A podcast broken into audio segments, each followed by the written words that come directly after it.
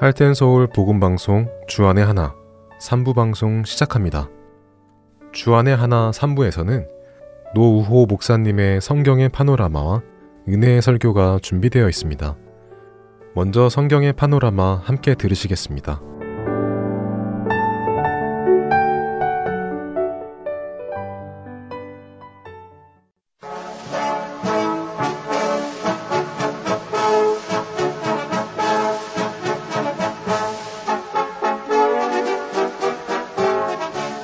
성경의 파노라마. 성경의 파노라마, 성경의 전체적으로 큰 흐름 살펴보고 있습니다. 노우호 목사님이십니다. 목사님 안녕하세요. 반갑습니다. 김성윤입니다.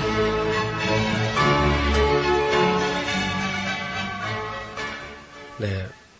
호세아의 그 애절한 그런 메시지도 그 폐역하고 강팍하고 굳어 있는 그런 이스라엘 백성들의 마음을 돌이키지 못했습니다. 결국은 북왕국 마지막을 맞이하게 되는데 그것은 이제 북왕국 왕으로서 마지막 왕이 호세아 왕이죠. 네. 호세아 왕 9년 되는 해인데 아수르가 쳐들어와서 결국은 호세아 9년이고 BC로 하면 이, 어, 721년 어, 그때에 그들은 음, 온 세상 이제 어, 아수르 왕이 다스리는 여러 나라에 흩어버리는 그런 수모를 겪게 되었습니다. 네.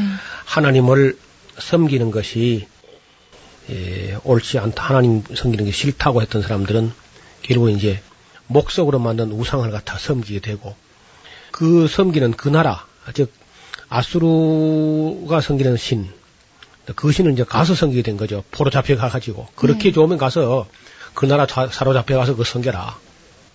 그래 하나님께서 그 아수르 손에 팔아버렸는데 돌이켜 보면은 그들이 죄가 저 나라가 망하고 나서 예언자들의 손으로 혹은 역사가의 손으로 무슨 죄를 얼마나 지어서 그들이 결국 나라가 망했는가 하는 것을 기록을 하고 있습니다. 첫째, 목을 굳게 하여서 하나님을 믿지 않았고 그 열조의 행위를 본받아서 목이 곧고 폐역하는 백성 그런 말이 여러 번 나오지 않습니까? 네.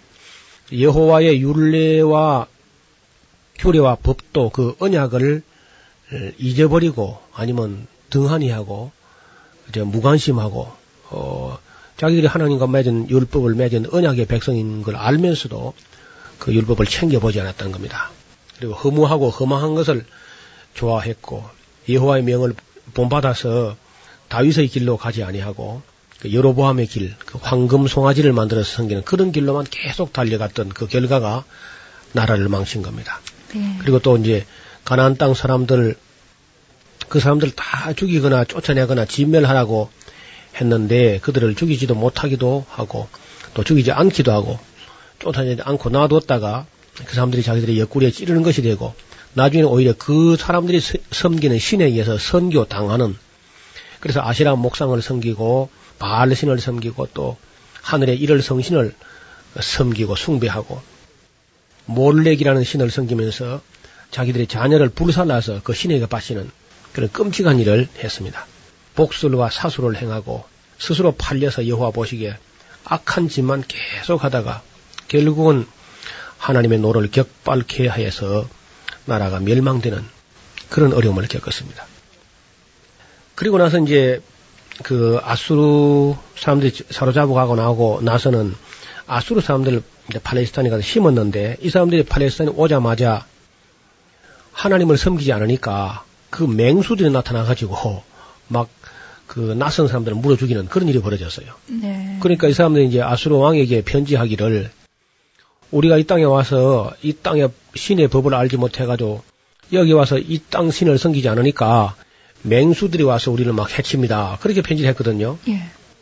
그러니까 아수르 왕이 어, 그러면은 그 나라에서 사로잡혀 온 사람들 중에서 그 땅 신의 법을 아는 지혜사장들이 있을 거 아니가? 그런 사람 모셔가가지고 그 땅에 갔으면 그 땅 신의 법을 따라서 그 땅 신을 섬기라. 그렇게 해요. 그러면 얼마나 참 선교하기 좋은 기회입니까? 글쎄 말이에요. 바- 그 아수르 사람들이 와가지고 이스라엘 땅에 와서 이스라엘 신의 법을 알지 못해서 못 섬겨가지고 맹수에게 침공을 당하니까 아수르 왕이 마음이 넓어가지고 그래 그 땅에 갔으면은 그 땅의 신을 섬겨야지 하면서 하나님 섬기는 거 잘 배워가지고 잘 섬기라 예. 그렇게 했는데 문제는 포로 바벨 아니 아수르가 포로 잡아온 사람 중에 여호와 하나님을 섬기는 법도를 아는 사람이 아무것도 없다는 없다는 게 문제예요. 참 눈물겨운 얘기죠. 네. 그렇게 좋은 기회, 다시 말하면 맹수도 사자나 무슨 그런 표범이나 그런 맹수들도 하나님을 섬기지 않는 아수르 사람들을 보고 막 화를 낼 정도인데 이스라엘 백성은 그 땅에 오래 살면서 여호와의 법을 알지 못하고 제사장들도 하나님을 어떻게 섬기는지 그 법도를 몰랐으니까 참 망해도 싸지 않습니까? 나라 그래서 망한 거요.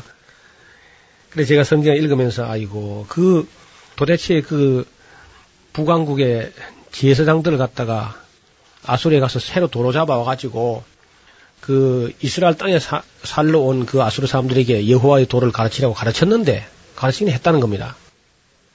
그런데도 불구하고 그들이 하나님 섬기는 도를 배우지 못해가지고 나중에 하- 그 하는 일도 막 기가 막힌 일을 합니다.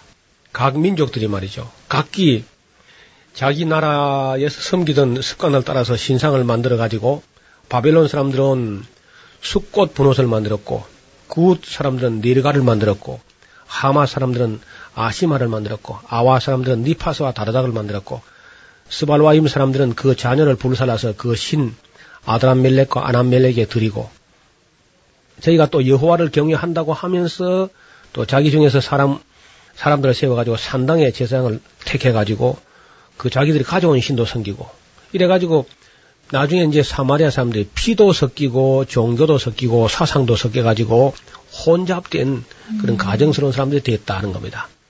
훗날 그 예수님 당시에 왜 유대 사람들이 사마리아 사람과 상종하지 아니했다 그런 말 있죠. 예. 그왜 그러냐면 이때 벌써 이 종교가 그 아수르 사람을 갖다 심었기 때문에 피가 섞였고 종교도 여러 가지 혼합 종교가 되어 가지고 부정한 것이 됐다는 거죠.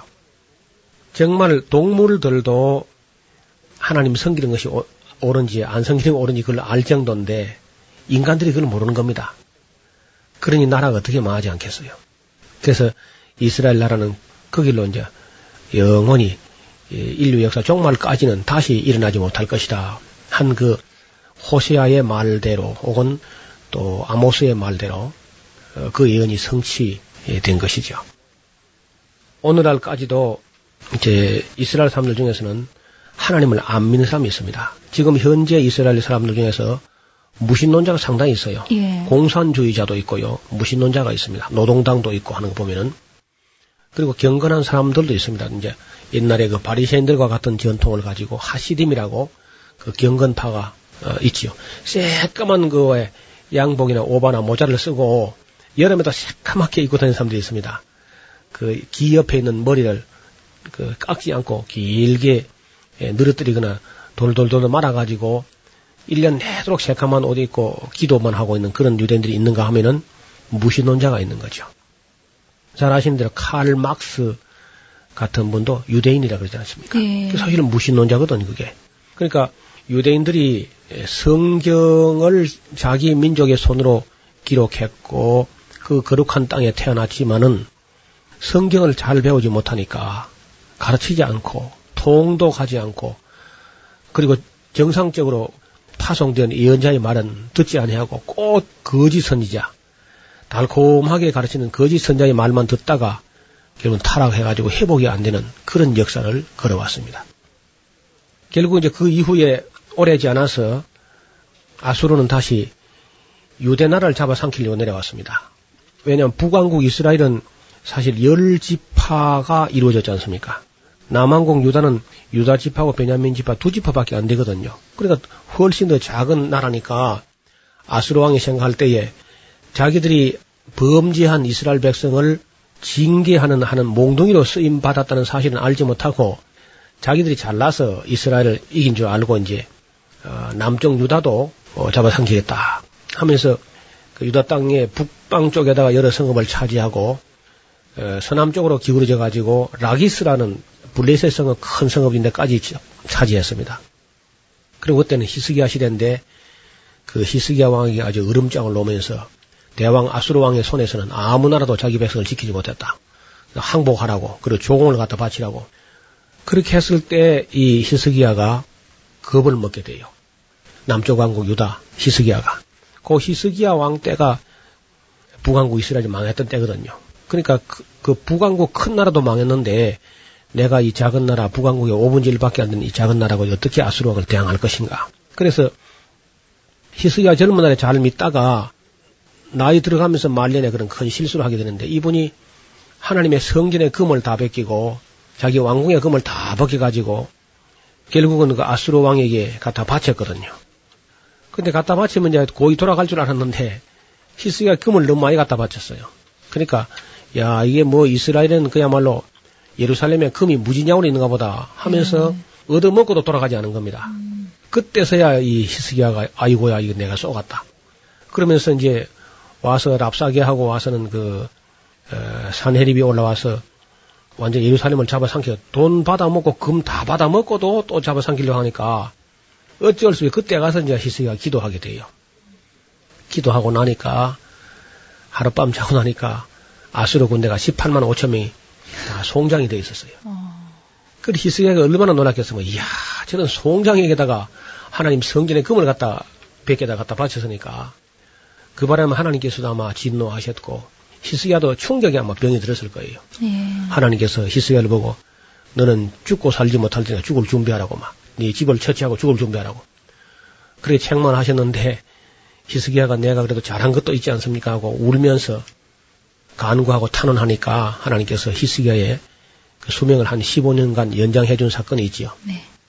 바로 그때가 북왕국이 막 망했는데 남한국도 정신을 차리지 못하고 휘청휘청할 때에 지금 마침 그래도 이사야 같은 선지자가 있어가지고 히스기야를 다시 붙들어 세우는 바람에 남쪽 유다는 조금 역사가 더 진행되는 거죠.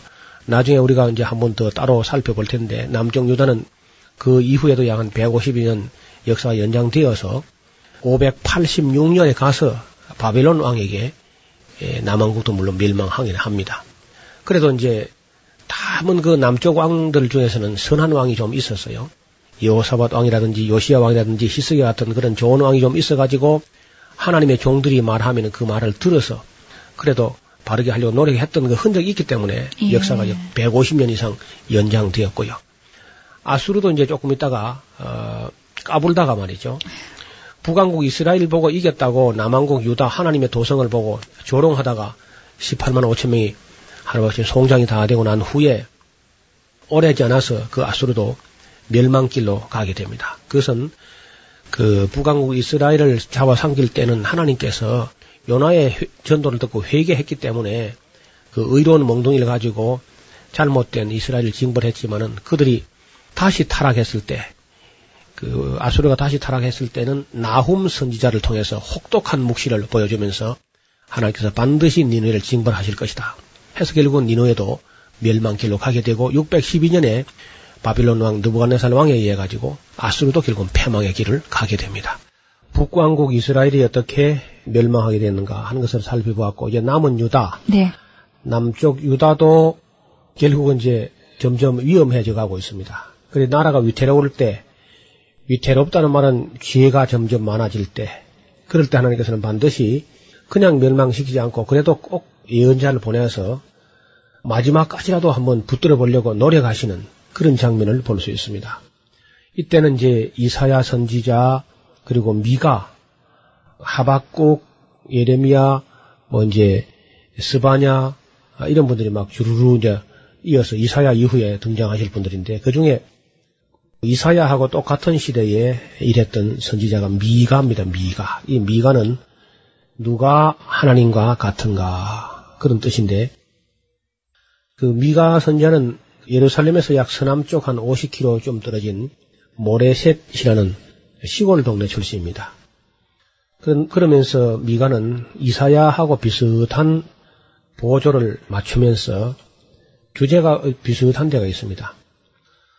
특히 그 겸손한 자세로 하나님을 섬겨야 한다 하는 그런 메시지가 두드러지게 나타나고 있고 좀 쉬운 말로 하면 미가는 경제 정의를 부르짖은 그런 선지자지요. 요즘 참 필요한 선지자입니다. 그렇죠. 아마 미가 선지자가 요즘에 우리 한국 교회를 보고 할 말이 참 많을 거예요. 우리 한국 사회를 보고도 경제 정의.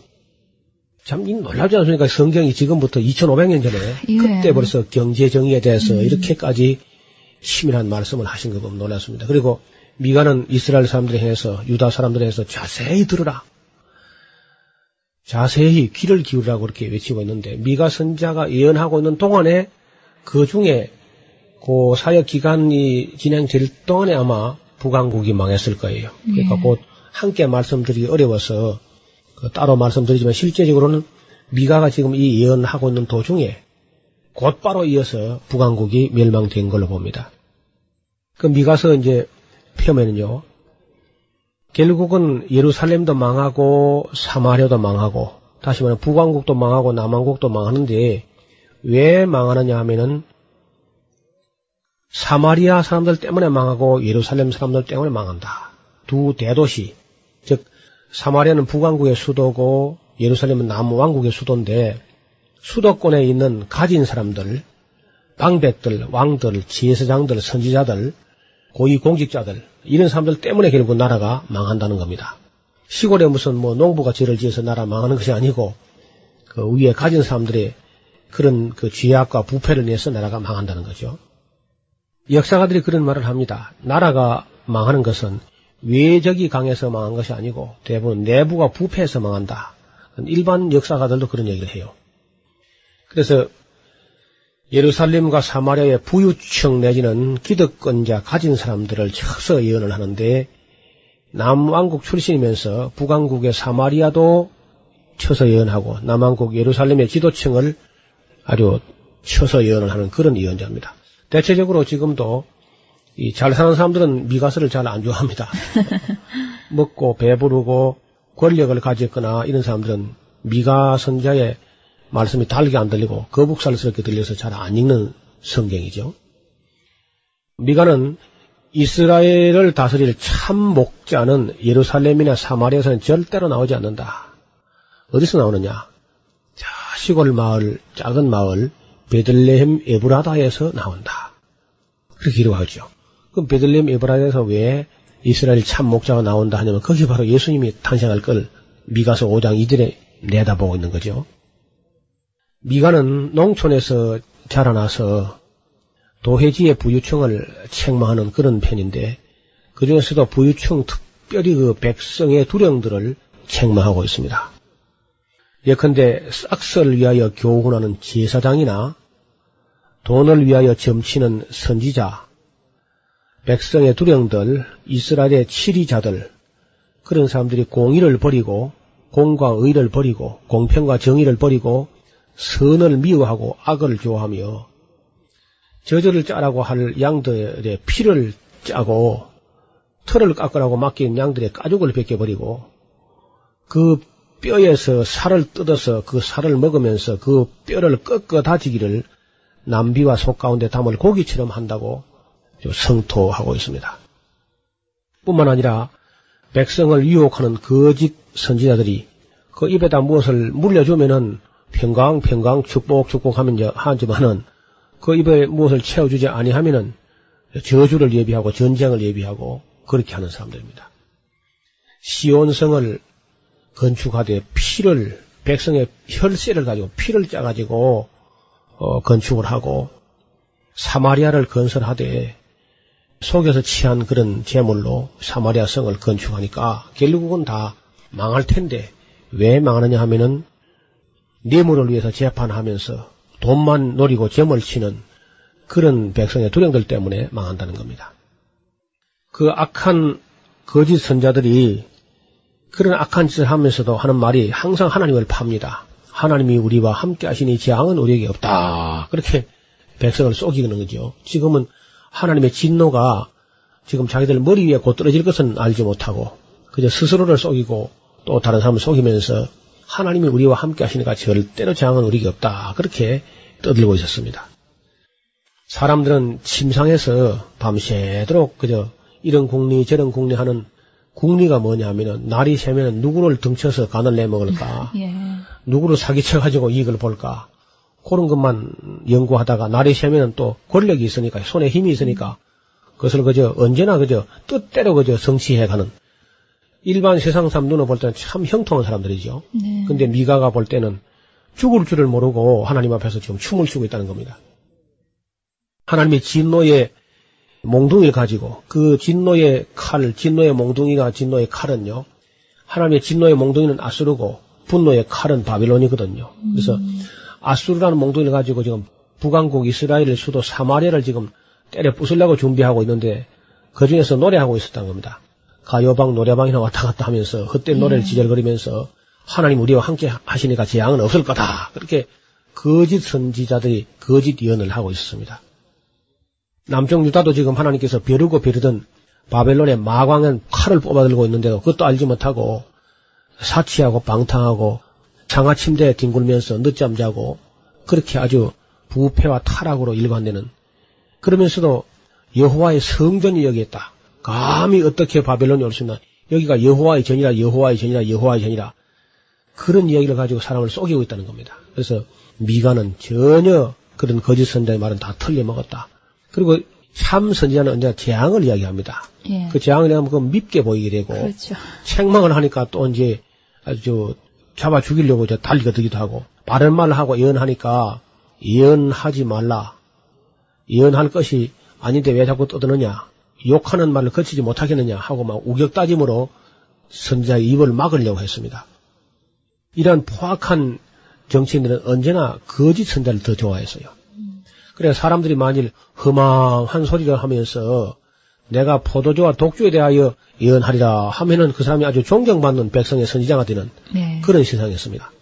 그래서 뭐 포도주하고 독주에 대해서 무슨 뭐 칵테일 만드는 걸 떠들면은 거짓 선자들 중에서 존경받는 선자가 될 정도로 예. 정치인들은 그저 거짓말을 좋아합니다. 그러니까 잘못하는 것도 자꾸 잘한다고 아부해주는 그런 선자를 좋아하는 거죠. 네. 또 그런 선자는 그런 정치인들 곁에서 빌붙어서 이제 밥을 빌어 먹으니까 언제나 그저 평안하다 안전하다 하고 백성들의 병을 심상히 고쳐주면서 언제나 여호와의 전이라 여호와의 전이라 여기가 여호와의 전이기 때문에 절대로 재앙이 없다고 그렇게 이야기합니다. 그러니까 마지막 예수를 보니까 백성을 유혹하는 거짓 선지자들이 참 많이 나오는 것 같아요. 그러니까 이제 마지막이 네. 되는 것이고 사람들이 거짓 선지하고 참 선지가 나타나면은 망할 나라는 꼭 거짓 선자 말을 믿습니다. 그러니까 이제 망하죠. 다시 말하면 선지자를 보내서 회개시킬 수 있는 여지가 있다면 안 망해도 되지 않습니까? 예. 그러니까 아무리 참 선자를 보내도 사람들이 거짓을 좋아해죠. 거짓말을 믿으니까 희망이 없으니까 이제 멸망이 오는 거거든요. 놀랍게도 예수님께서 우리가 지금 살고 있는 이 세상의 마지막 때도 그런 거짓 선자가 나타나가지고 판을 칠 것이고 예. 할 수만 있다면 택한 백성도 미혹할 것을 말씀하고 있는 겁니다. 그래서 대개 성도들이 달콤한 말을 해주면은 뭐든지 그저 잘 되고 잘 되고 만사가 형통하고 뭐 복받고 이런 것만 말해주면 위선 달게 들릴지 모르지만은 나중에 거짓 선자들이 바로 그렇게 나올 때에 쏘을 수도 있다는 겁니다. 그래서 오히려 하나님 말씀 의지해서 바른 말을 해주는 선지자, 자기들 정말 사랑하는 마음을 가지고 책망해주는 선지자, 이런 사람들이 참 선지자인데 사람들은 그저 책망하면 감정이 좋지 않으니까 기분이 나쁘니까 피해가지고 좋은 말, 그저 달콤한 말 한 쪽으로 끌려다니고 유혹되고 하면 반드시 쏘을 날이 올 겁니다. 미가는 거짓 선자가 많을 때도 참 선자로까지 남아서 이사야와 함께 바른 말을 했던 사람이고 어, 목숨을 걸지 않고는 감히 입에 담을 수 없는 그런 무시무시한 말들을 아주 가차없이 그렇게 토로했던 그런 하나님의 사람이었습니다. 유대인들은 미가 당시에는 미가의 말을 듣지 않았지만은 지금은 이 미가가 아주 위대한 그리고 구약 성경 많은 예언자 중에서 가장 수준 높은 그런 인격자였다 하는 그런 존경을 한다 그래요. 예, 그리고 미가서의 이 뒷부분 있는 부분들을 유대인들은 매년 속죄일 때 7월 10일 속죄일 때 이 미가서를 즐겨서 읽는다고 그렇게 말합니다. 우리는 그 미가가 외치던 그 시대를 나중에 이사야서를 또 같은 시대니까 공부하게 되면은 미가가 일하던 시대에 이사야가 함께 협력하여 일하던 시대에 백성들이 얼마나 타락을 했는지 정말 하나님께서는 한없는 은혜를 베풀어 주시는데 이 은혜가 위험한 것이 말입니다. 은혜를 베풀어 주면은 자기들이 잘해가지고 복 받는 줄 알고 있는 거예요. 죄를 용서해 하나님의 긍휼을 갖다가. 예. 그래서 악한 일에도 징벌이 속히 실행되지 아니하니까 인생들이 죄를 범하기에 마음이 담대해졌다. 음. 좀 쉬운 말로 하면 하나님께 자꾸 봐주니까 간덩이가 자꾸 커지는 거예요. 음. 그래가지고 나중에는 걷잡을 수 없는 데까지 가요. 그래서 참 잘못할 때 그렇게 따끔따끔하게 하나님이 오히려 때렸으면은 그렇게까지 안 갔을 것 아닌가. 오히려 그저 하나님의 자비하심을 그들이 세교권으로 만들고 그리스도의 은혜를 세교권으로 만들어 것처럼 유대인들은 하나님의 오래 참으신가 자비하신가 긍휼을 멸시하다가 결국은 바벨론이라는 칼을 받아들이게 되는 그런 슬픈 역사가 북왕국 이스라엘 역사하고 또 남왕 유다 역사로 이어지고 있는 것입니다. 다음 시간에는 이 미가와 동시대에 사역했던 이사야에 대해서 살펴보겠습니다. 성경의 파노라마 지금까지 노우호 목사님이셨습니다. 목사님 고맙습니다. 감사합니다. 김성윤이었습니다.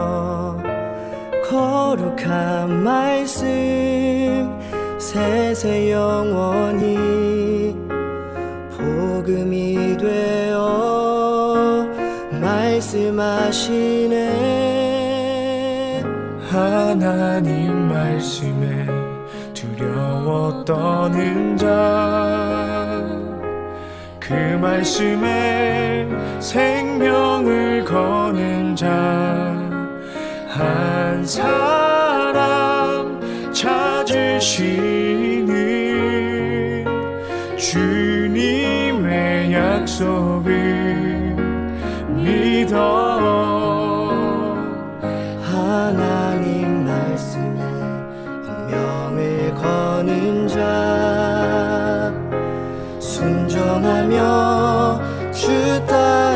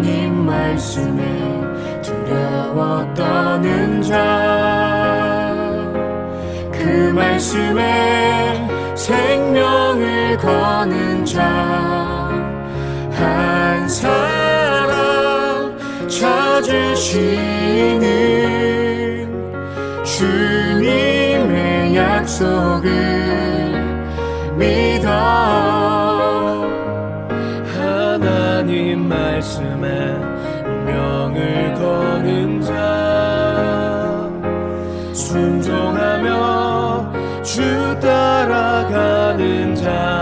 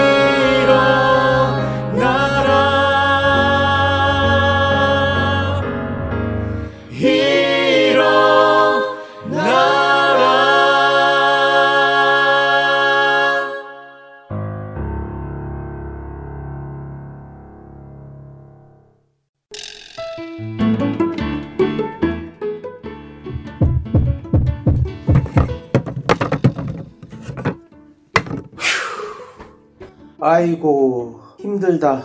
여보, 정말 수고 많았어요. 그게 마지막 짐이죠? 음 이제야 이사가 끝났네. 당신은 이제부터 정리해야 되니 한동안 힘들겠네요. 어, 괜찮아요. 천천히 짐 풀면서 정리하면 돼요. 정말 수고했어요. 아참 하트앤서울 복음방송에 새집 주소 알려줬어요?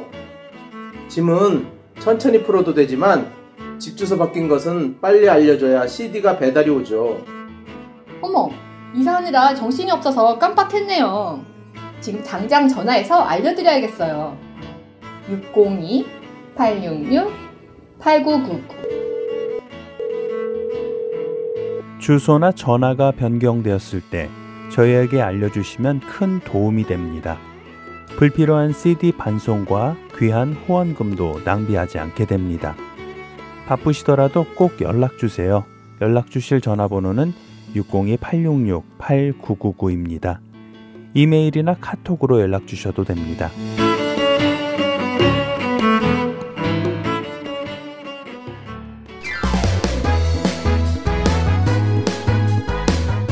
할테인 서울 복음 방송과 카카오톡 친구 되는 법.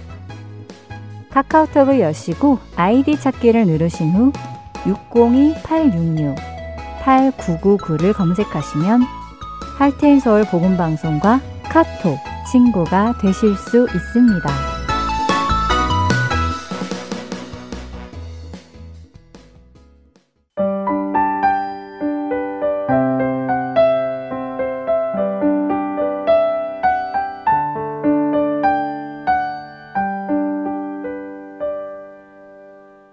은혜의 설교 말씀으로 이어드립니다. 오늘 설교 말씀은 경기도 성남시 선한목자교회 유기성 목사님께서 요한복음 11장 1절부터 44절까지의 말씀을 본문으로 신앙인의 불신앙이라는 제목의 말씀 전해주십니다. 은혜의 시간 되시기 바랍니다. 제가 신학교 다닐 때 어, 서점에 가서 설교집 한 권을 샀었는데 당시에 아주 유명한 설교자셨던 곽선희 목사님 어, 신앙인의 불신앙이라 하는 제목의 설교집이었습니다. 제목이 뭔가 이렇게 마음에 콱 와닿더라고요. 신앙인의 불신앙. 어, 한동안 그 책이 제 서고에 꽂혀 있었습니다. 오늘 어, 그 말씀을 여러분들과 같이 나누려고 합니다. 오늘 읽은 요한복음 11장 말씀은 죽은 나사로를 다시 살리신 유명한 기적의 기사입니다. 그런데 이 요한복음 11장의 핵심은 죽은 자도 살아났다 하는 기적 얘기가 아닙니다. 우리의 믿음을 점검하는 메시지입니다. 예수님 주변에 많은 사람들이 있었는데 그들의 믿음을 아, 점검하는 말씀입니다. 예수님을 믿지 않았던 유대인들의 불신앙에 대하여만 말씀하는 게 아닙니다. 예수님을 잘 믿는다고 하는 예수님 주변에 있는 사람들의 믿음도 아주 적나라하게 드러내는 그 실상을 드러내는 말씀이기도 합니다. 오늘 여러분 중에 그래도 나는 믿음은 있어. 이렇게 생각하시는 분들 잘 귀담아 한번 들어보시기 바랍니다. 이 나사로와 마르다 마리아 이 남매 가정은 예수님을 잘 믿고 주님을 정말 뜨겁게 사랑했던 가족이었습니다. 예수님께서도 그 가족을 사랑하셨고요. 근데 어느 날 이 오빠인 나사로가 병으로 죽습니다. 가정 안에 굉장한 어려움이 생기죠. 그 예수님에게 나사로가 이제 죽게 되었다는 소식을 전해 주었는데 그때 예수님은 예루살렘을 떠나서 요단강가에 계셨습니다. 근데 예수님이 나사로가 죽게 되었다는 소식을 들으시고 바로 이 베다니로 돌아오시지 않으시고 이틀을 더 머무셨어요. 그래서 어떤 사람은 생각하기를 왜 예수님께서 나사로가 죽게 되었다는 소식을 듣고 바로 오셔서 나사로가 죽지 않게 하시지 왜 나사로가 죽고 난 다음에서야 오신 건가 이런 생각을 하시는 분들도 있으신데 실제로는 예수님에게 나사로가 죽게 되었다는 소식을 전해주러 사람이 떠났을 때 나사로는 금방 죽었습니다. 예수님께서 계시던 이 요단강가와 아, 베다니는 한 걸어서 하루 길이 걸리는 거리입니다. 예수님이 이틀을 더 머무신 후에 그리고 돌아오셔서 나사로가 죽은 지 나흘이나 되었다고 성경은 이야기하고 있어요. 그러니까 예수님에게로 나사로의 병든 소식을 전해주러 간 사람이 예수님에게 오기까지 하루, 예수님이 이틀을 머무시고 돌아오시는 경우가 또 하루, 나흘이 걸린 거죠. 예수님이 나사로가 병들어 죽게 되었다는 소식을 들을 때는 이미 나사로는 죽은 상태였어요. 예수님이 그 사실을 아시고 이틀을 더 머무신 거예요. 장례가 끝날 때까지. 예수님의 계획이 있으셨던 겁니다. 예수님께서는 물론 나사로를 다시 살리시려고 하셨습니다. 그렇지만 예수님의 관심은 죽은 자를 살려내는 데 있는 게 아니었어요. 예수님이 지금 바라보고 있는 것은 예수님이 곧 십자가에 죽으실 것에 대해서 바라보고 계셨습니다. 자, 예수님이 십자가에 죽게 될 때, 그때 예수님을 따르던 제자들, 예수님을 믿는 사람들이 과연 믿음을 견고하게 지킬 수 있겠는가? 이것이 예수님의 깊은 관심이었습니다. 그래서 예수님께서 이 일을 계기로 나사로의 죽음을 계기로 죽음도 끝이 아니다. 부활의 역사가 있다. 이 사실을 제자들과 예수님을 믿는 사람들에게 분명하게 알게 해 주시려고 나사로를 다시 살리실 생각을 하셨던 거죠. 아, 요한복음 11장 15절 말씀을 제가 읽겠습니다. 내가 거기에 있지 않은 것이 너희를 위해서 도리어 잘된 일이므로 기쁘게 생각한다. 이 일로 말미암아 너희가 믿게 될 것이다. 그에게로 가자. 나사로가 죽은 게 잘된 일이라고 표현하는 것처럼 느껴집니다. 그런데 나사로의 죽은 게 잘 됐다는 뜻이 아니고 나사로가 이미 죽었기 때문에 이 일을 계기로 죽음이 끝이 아니다. 이 사실에 대해서 제자들에게 분명하게 알게 해주실 그런 계기가 됐다는. 그래서 제자들이 예수님의 십자가의 죽음 앞에서 흔들리지 않을 믿음을 주고 싶으셨던 거예요. 예수님께서 나사로의 집으로 돌아오십니다. 자, 그때 이 믿음이 좋다는 마르다 마리아의 반응을 여러분이 한번 주목해 보셔야 됩니다. 마르다가 예수님을 뵙고 이렇게 말을 합니다. 21절에 주님, 주님이 여기 계셨더라면 내 오라버니가 죽지 아니하였을 것입니다. 예수님에 대한 믿음을 이야기하는 거죠. 예수님이 계시면 우리 오빠가 죽지 않았을 겁니다. 그런데 이 말은 또 어떤 뜻이냐면 죽음은 예수님도 끝이잖아요. 그런 뜻이기도 합니다. 예수님은 죽기 전에 환자를 고치실 수는 있지만 죽고 난 다음에 사람은 어떻게 할 수 없는 분이다. 그런 말이기도 하잖아요. 한편으로는 믿음이 있는 것 같은데 또 한편으로는 전혀 믿음 없는 말을 하고 있는 거예요. 그래서 예수님께서 마르다에게 내 오라버니가 다시 살아날 것이다. 이렇게 이야기를 하셨어요. 자, 그랬다면 마르다가 어, 그렇습니까? 그러면 우리 오빠 좀 살려주세요. 그래야 이게 논리적으로 맞잖아요. 그죠? 내 오빠가 살아날 것이라 그랬으니까. 근데 마르다가 뭐라고 대답하냐면 마지막 날 부활 때에 그가 다시 살아나리라는 것은 내가 압니다. 분명히 믿음은 믿음이에요. 마지막 날에 모든 성도가 다 부활할 것이라는 것을 믿고 있는 거죠. 그렇지만 또 믿음이 아닌 것이 마르다는 여전히 슬픔 속에 사로잡혀 있는 거예요. 한편으로는 믿는 것 같은데 또 다른 편으로는 전혀 믿지 않는 것과 같은 상태이죠.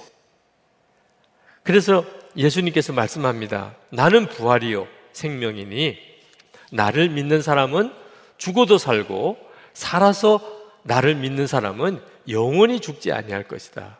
네가 이것을 믿느냐?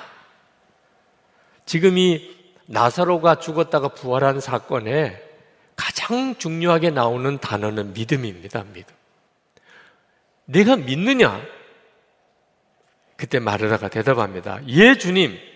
주님은 세상에 오실 그리스도시며 하나님의 아들이심을 내가 믿습니다. 라고 대답해요. 흠잡을 데 없는 신앙 고백이죠. 근데 문제는 그게 진정한 믿음이 아니었다는 거예요. 앞으로 좋을 날이 올 겁니다. 네, 맞아요. 주님 부활하시는 날 우리 오빠도 살겠지요. 근데 지금은 아니에요, 지금은. 지금은 여전히 슬픔이고 낙심이고 절망인 거죠. 여러분, 우리도 이와 같은 때가 있잖아요. 큰 어려운 일 또는 어떤 재앙이 닥쳤습니다. 마음은 낙심이 되고 슬프고 그리고 너무너무 두려워요. 그런데 보니까 주변의 사람들이 의식이 돼요. 아, 내가 이렇게 믿음 없이 하면 안 되지. 그래서 사람들에게 말합니다. 예, 괜찮아요. 주님이 다 좋은 결과가 되게 해 주시겠지요. 저도 믿어요. 주님께서 다 회복해 주실 거예요. 기도해 주셔서 고마워요. 정말 믿음의 이야기를 하는 거죠. 네. 아, 이분이 참 믿음이 좋구나. 이런 어려움 중에도 저렇게 낙심하지 않는 걸 보니까 참 믿음이 좋구나. 그럴만 하지요. 말만 놓고 보면 그렇습니다. 중요한 거는 분위기인 거예요. 그 마음의 생각, 그가 하는 말의 표현, 얼굴의 표정, 그의 행동이 그게 믿음인가 하는 거예요. 믿음은, 진정한 믿음은 어떤 형편에서도 우리에게 평안을 주고 기쁨을 주고 감사하게 만드는 것입니다. 그러니까 믿음이 귀한 거죠. 믿음이 있어야 사랑도 할 수 있게 되는 거예요. 근데 안타깝게도 믿음이 있다는 많은 사람들의 믿음을 살펴보면 겉으로는 믿음인 것 같은데 실제 속은 마르다 마리아처럼 다 무너져 있는 것입니다. 예수님께서 나사로의 무덤 앞에서 돌을 옮겨 놓으라 라고 말씀합니다. 그랬더니 마르다가 즐겁을 하면서 주님, 죽은 지가 나흘이나 되어서 벌써 냄새가 납니다. 그러면서 마르다가 막아요.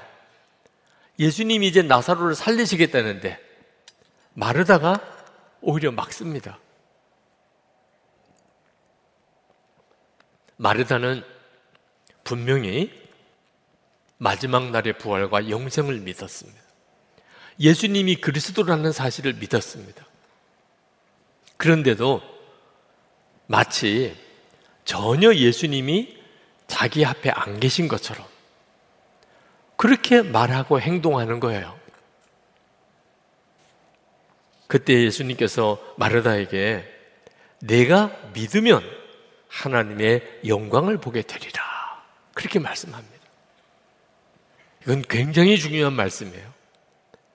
오늘 이 말씀을 들으시고 여러분이 붙잡고 기도할 말씀입니다. 믿으면 하나님의 영광을 보게 되리라.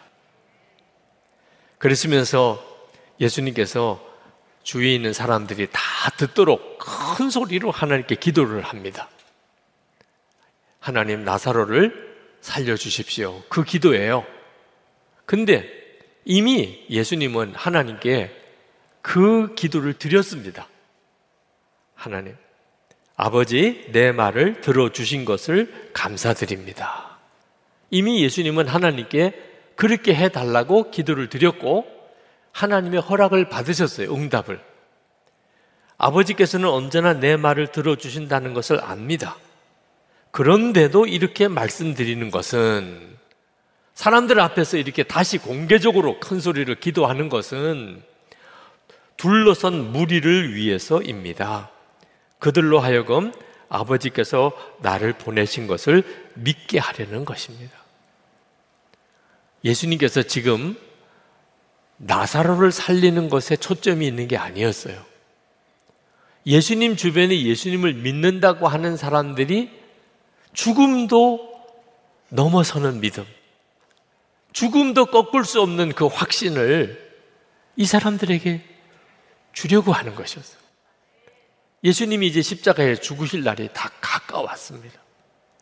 그때, 그때 예수님을 따르던 무리들이 그로 인해서 충격받고 무너지지 않도록 이 나사로의 죽음과 부활 사건을 예수님이 예표로 쓰시려고 하셨던 것이죠.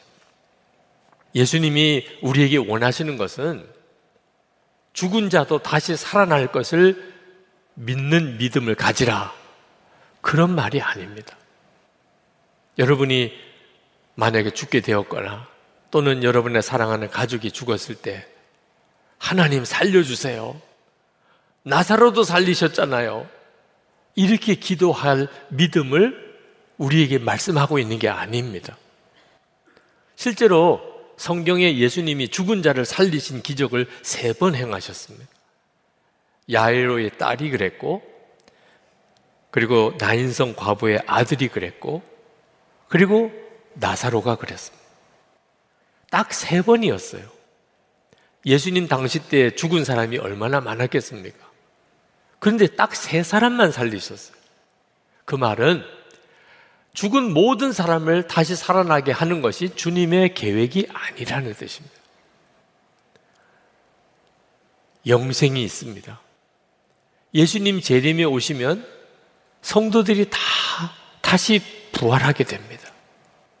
굳이 죽은 사람을 다 살려낼 이유가 없는 거죠. 예수님께서 죽으시고 부활하신 다음에 그리고 승천하셨습니다. 이 땅에 우리와 같이 계시지 않고.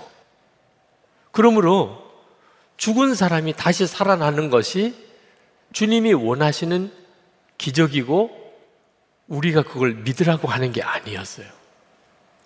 주님이 원하시는 것은 죽음이 끝이 아니라는 거예요.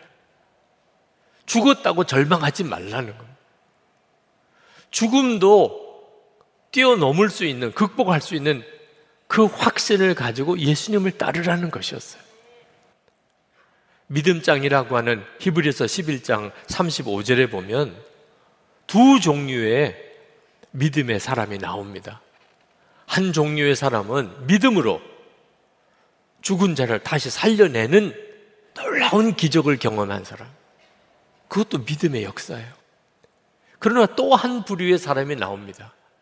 그것은 더 좋은 영생을 얻기 위하여 굳이 죽음을 피하지 아니하고 죽음을 맞이했던 믿음의 사람들이에요. 스데반 집사 같은 사람입니다. 스데반 집사는 부활의 예수님을 전하다가 돌에 맞아 죽었습니다. 그러나 그가 믿음의 사람이었던 것은 그 얼굴이 천사와 같았습니다. 자기에게 돌 던지는 자들을 오히려 그들을 위해서 기도하고 죽었습니다. 이게 바로 믿음의 증거인 거죠. 예수님을 바라보았기 때문에요. 하나님의 나라의 영광을 보고 예수님이 일어서서 자기를 내려다보는 것을 보았기 때문에 스데반 집사는 돌에 맞아 죽는 순간에도 그 죽음을 두려워하지 않는 믿음을 가졌던 거예요. 여러분, 죽음 앞에서도 꺾어지지 않는 확신을 나는 가질 수 있을까? 자신 없으신 분들도 계실 겁니다. 그건 너무 높은 수준이야. 나는 지금 질병도 감당하기 힘든데, 경제적인 어려움도 감당하기 어려운데, 어떤 사람과 관계가 깨어진 것도 내가 감당하기 어려운데, 나 혼자 있는 이 고독감도 감당하기 어려운데, 죽음도 꺾을 수 있는 믿음이라니. 내가 그런 믿음을 가질 수 있을까? 여러분, 걱정하지 마시기 바랍니다. 여러분에게 그런 믿음을 갖게 해주시는 분이 예수님 그분이십니다. 우리가 노력해서 그런 믿음을 갖는 것이 아니고 예수님이 우리에게 그런 믿음을 주시는데 우리가 할 수 있는 일은 항상 주님을 생각하는 어느 순간에나 주님을 바라보고 사는 것. 히브리서 12장 2절에 믿음의 주요 또 온전하게 하시는 이인 예수를 바라보자. 예수를 바라보면 우리의 믿음이 온전해진다고 말씀하셨습니다. 모라비안 공동체를 세운 진젠돌프 백작 그분이 살던 당시 때 유럽의 기독교인들은 예수님의 재림에 대한 신앙을 가지고 있었습니다. 예수님은 재림에 오실 때 만나게 될 것이라 그렇게 생각했던 거예요. 근데 진젠돌프 백장만은 그 예수님은 지금 나와 함께 계시다는 것을 알았어요. 예수님은 재림에 오실 때만 만나는 게 아니고 지금 성령으로 우리 가운데 계시다는 것을 믿었어요. 이것이 모라비안 공동체를 만들게 되고 세계 선교의 문을 열게 되고 100년 동안 세계 선교를 위해서 연속 기도를 하게 만들고 영, 유럽과 그리고 미국의 영적 대각성이 일어나는 부흥의 불씨의 역할을 이루게 된 것입니다. 조지 밀러 목사님, 허드슨 테일러 선교사님 다 세상 끝날까지 너희와 항상 함께 있으리라 하신 주님의 약속의 말씀을 진짜 믿고 붙잡았기 때문에 그들은 하나님의 위대한 일을 감당할 수 있었던 것입니다. 여러분에게 어떤 큰 문제가 생기면 덜컥 겁부터 나지 않습니까? 그건 자연스러운 일입니다. 누구나 다 그렇습니다. 질병에 어려움이 생기고 경제적인 위기가 닥쳐온 깨어진 관계 때문에 또는 어떤 실패를 경험했을 때 사랑하는 사람이 죽었을 때 우리의 삶에 위기가 오는 일이 많죠. 그런데 여러분 이제는 정말 기억하셔야 돼요. 그때 여러분의 믿음을 점검해야 합니다. 그때 진짜 여러분의 믿음을 점검해야 돼요. 여러분이 계속 문제를 바라보면 여러분은 그 문제에서 벗어날 수가 없습니다. 여러분과 함께 계시는 예수님, 그 예수님을 바라봐야 돼요. 예수님께서 나사로의 무덤 앞에서 눈물을 흘리셨습니다. 예수님께서 왜 그렇게 슬퍼하셨을까? 나사로가 불쌍했어요? 마르다, 마리아 자매가 불쌍했어요? 아, 지금 예수님은 나사로를 다시 살려내려고 하는 바로 그 순간이에요. 근데 나사로나 마르다, 마리아가 뭐가 불쌍해요? 그러면 예수님이 왜 눈물을 흘리셨을까? 예수님 주변에 믿음 좋다던 사람, 그렇게 주님을 진짜 그리스도요, 살아계신 하나님의 아들이라고 믿는 마르다, 마리아조차 예수님을 뻔히 보고 있으면서도 예수님은 아무것도 할 수 없는 분처럼 그렇게 여기는 그 믿음이 너무 안타까웠던 거예요. 너희들이 믿음이 정말 있느냐? 내가 십자가에 달려 죽을 때 너희들이 그 상황을 견딜 수 있겠느냐? 예수님의 마음이 정말 안타까우셨던 거죠. 예수님도 기쁘실 때가 있었고 슬퍼하실 때가 있으셨어요. 조건은 똑같아요. 믿음 때문이었습니다. 믿지 않는 걸 보면 주님은 너무너무 안타까워 하셨어요. 믿는 사람을 보면 주님은 너무너무 기뻐하셨어요. 여러분, 예수님이 기뻐하시면 여러분의 인생은 아무 염려가 없습니다. 예수님이 기뻐만 하시면, 여러분을 보고 예수님이 기뻐하시면, 예수님이 기쁘시게 될 수 있는 조건이 뭐예요? 우리가 믿으면, 우리가 진짜 예수님을 믿으면 나와 함께 계시지, 주님은 세상보다 크신 주님이시지. 그러면 무슨 문제가 문제가 되겠습니까? 이런 믿음을 가지면 주님이 기뻐하세요. 그러면 아무리 형편과 저주가 어려운들 하나님의 영광이 나타나게 될 뿐입니다. 여러분, 믿음은 우리 스스로가 크게 하려고 해서 커지는 게 아닙니다. 주님을 계속 바라보고 주님과 동행하며 그렇게 살다 보면 갑자기 내 믿음이 완전히 달라져 버려요. 예수님의 제자들이 처음부터 믿음이 좋은 사람들 아니었습니다. 예수님과 3년 동안 함께 지냈습니다. 그리고 그들이 위대한 사도가 되었어요. 그게 핵심입니다. 이 은혜는 우리가 다 받고 있는 은혜예요. 여러분 모두에게 주님은 함께 계시고 여러분 안에 계십니다. 예수님께서 요한복음 4장에 보면 마음이 꽉 닫힌 사마리아 여인을 만나십니다. 요한복음 5장에서는 베데스다 연못에서 38년 된 병자를 만나십니다. 요한복음 6장에서는 5천 명이 넘는 무리들을 먹여야 했습니다. 요한복음 8장에서는 음행하다가 붙잡혀서 돌에 맞아 죽을 처지에 있는 여인을 만납니다. 요한복음 9장에서는 나면서 눈먼 자를 만나십니다. 그리고 11장에서는 나사로의 죽음을 보십니다. 이런 일을 만날 때 예수님은 어느 순간에도 마음을 졸이시거나 당황해 하시거나 두려워하시지 않으셨어요. 그리고 항상 이 일은 하나님의 영광을 드러내는 계기다. 그렇게 생각하셨어요. 그 예수님이 지금 우리 안에 계시다고요. 제 안에, 여러분 안에. 그 예수님이 계시다니까. 죽은 자가 살아나는 것보다 더 큰 기적이 하나님이신 주님이 우리 안에 계신 거예요. 엄청난 기적이 실제로 우리에게 일어나고 있는 거예요. 우리가 그 예수님을 바라보고 살기 시작하면, 그러면 우리 안에 모든 근심과 두려움이 다 떠나게 됩니다. 요한복음 14장 27절에 이렇게 말씀합니다. 평안을 너에게 끼치노니 곧 나의 평안을 너에게 주노라. 내가 너에게 주는 것은 세상이 주는 것 같지 아니하니라. 너희는 마음에 근심하지도 말고 두려워하지도 말라.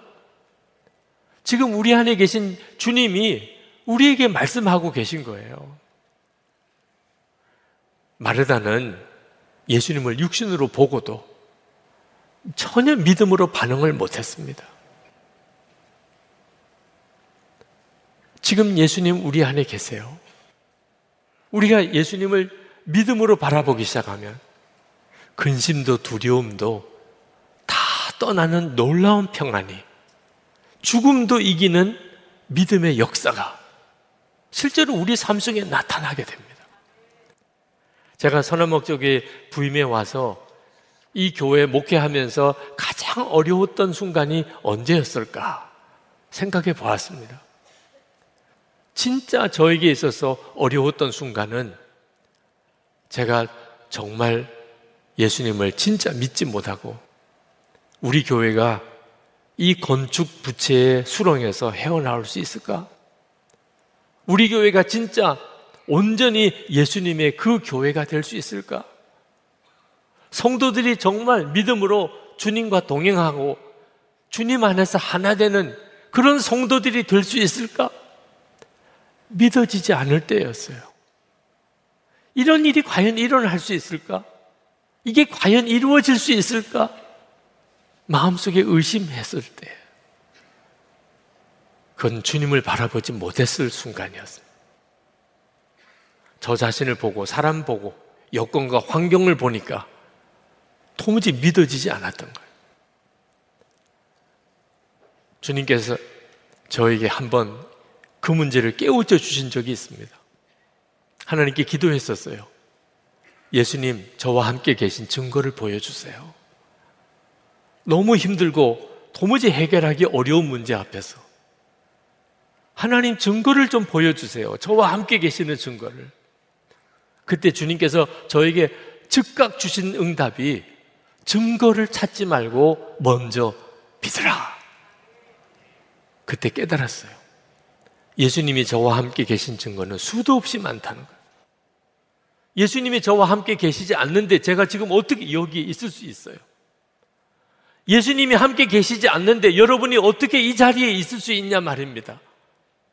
증거는 수도 없이 많아요. 예수님이 나와 함께 계신 증거는. 그런데도 왜 계속 증거를 찾습니까? 이제는 믿으라. 그래서 주님께 즉시 고백했습니다. 주님이 저와 함께 계신 것을 믿습니다. 주님이 저와 함께 하심을 믿습니다. 참 신비하게도 얼마 안 가서 제 마음이 너무나 편안해지는 거예요. 주님이 함께 계신 것에 대하여 믿음의 고백을 하면서 아무리 큰 문제처럼 여겨졌던 것도 주님 앞에서는 아무것도 아닌 거예요. 그러니까 편안한 거죠.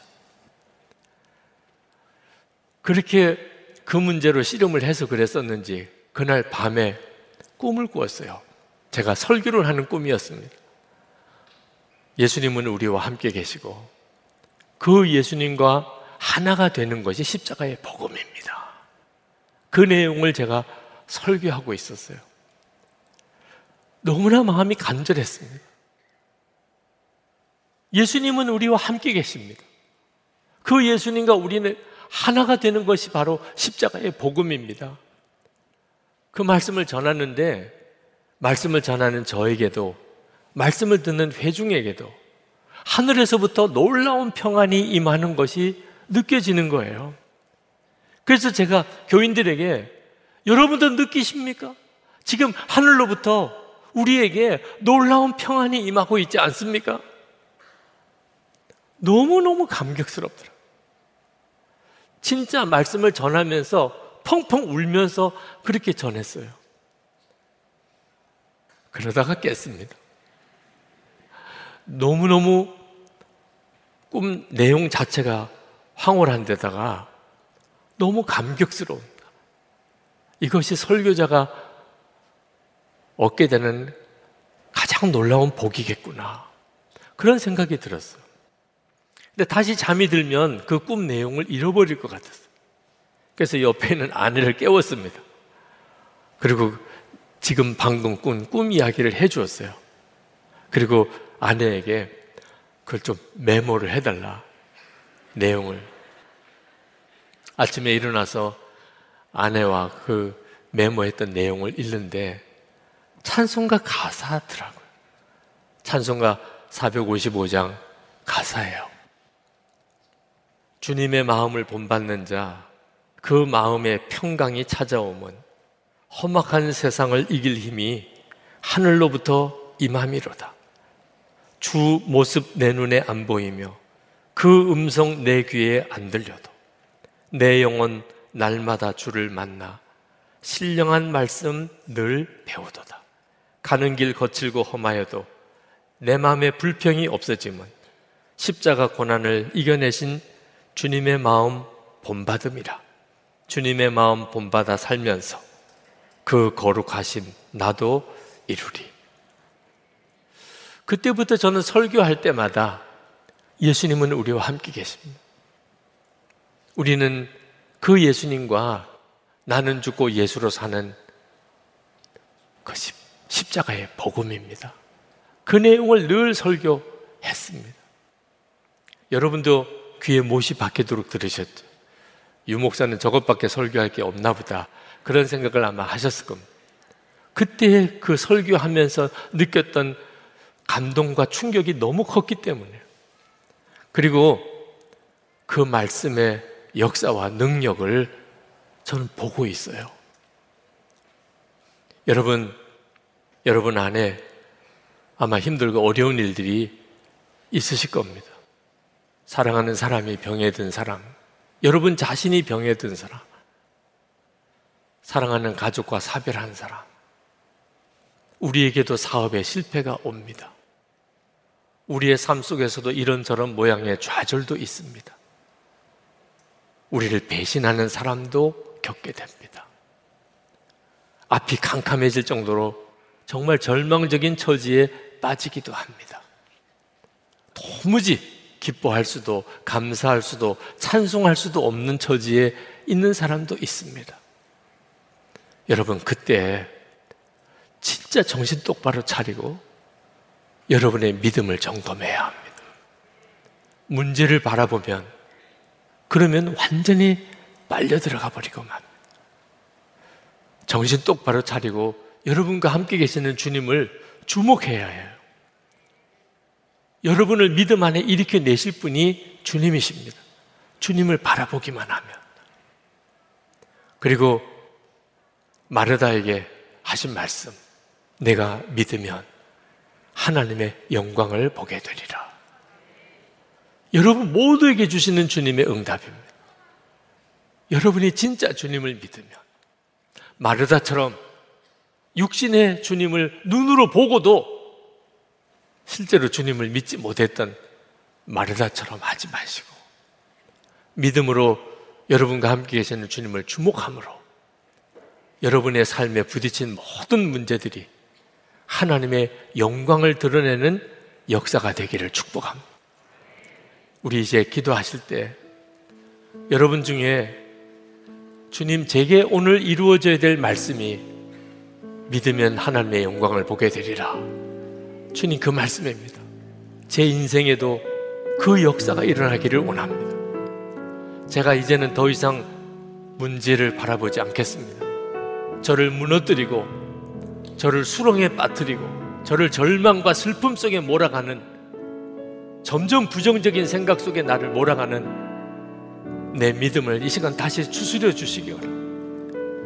주 예수님을 바라보게 해 주시옵소서.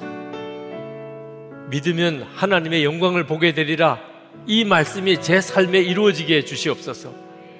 여러분 속에 정말 그것이 간절하신 분들은 일어나서 기도하시기 바랍니다. 하나님께서 오늘 여러분들 위해 친히 안수하셔서 여러분에게 죽음도 꺾을 수 있는 믿음 주시기를 축복합니다.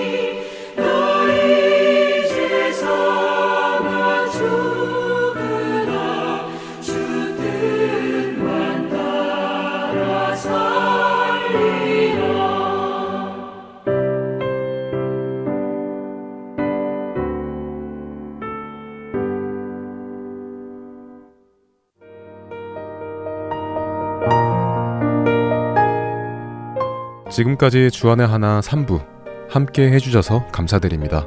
다른 방송들을 더 듣고 싶으신 분들은 홈페이지 www.할테앤서울.org에서 특별 방송을 클릭하셔서 들으실 수 있습니다.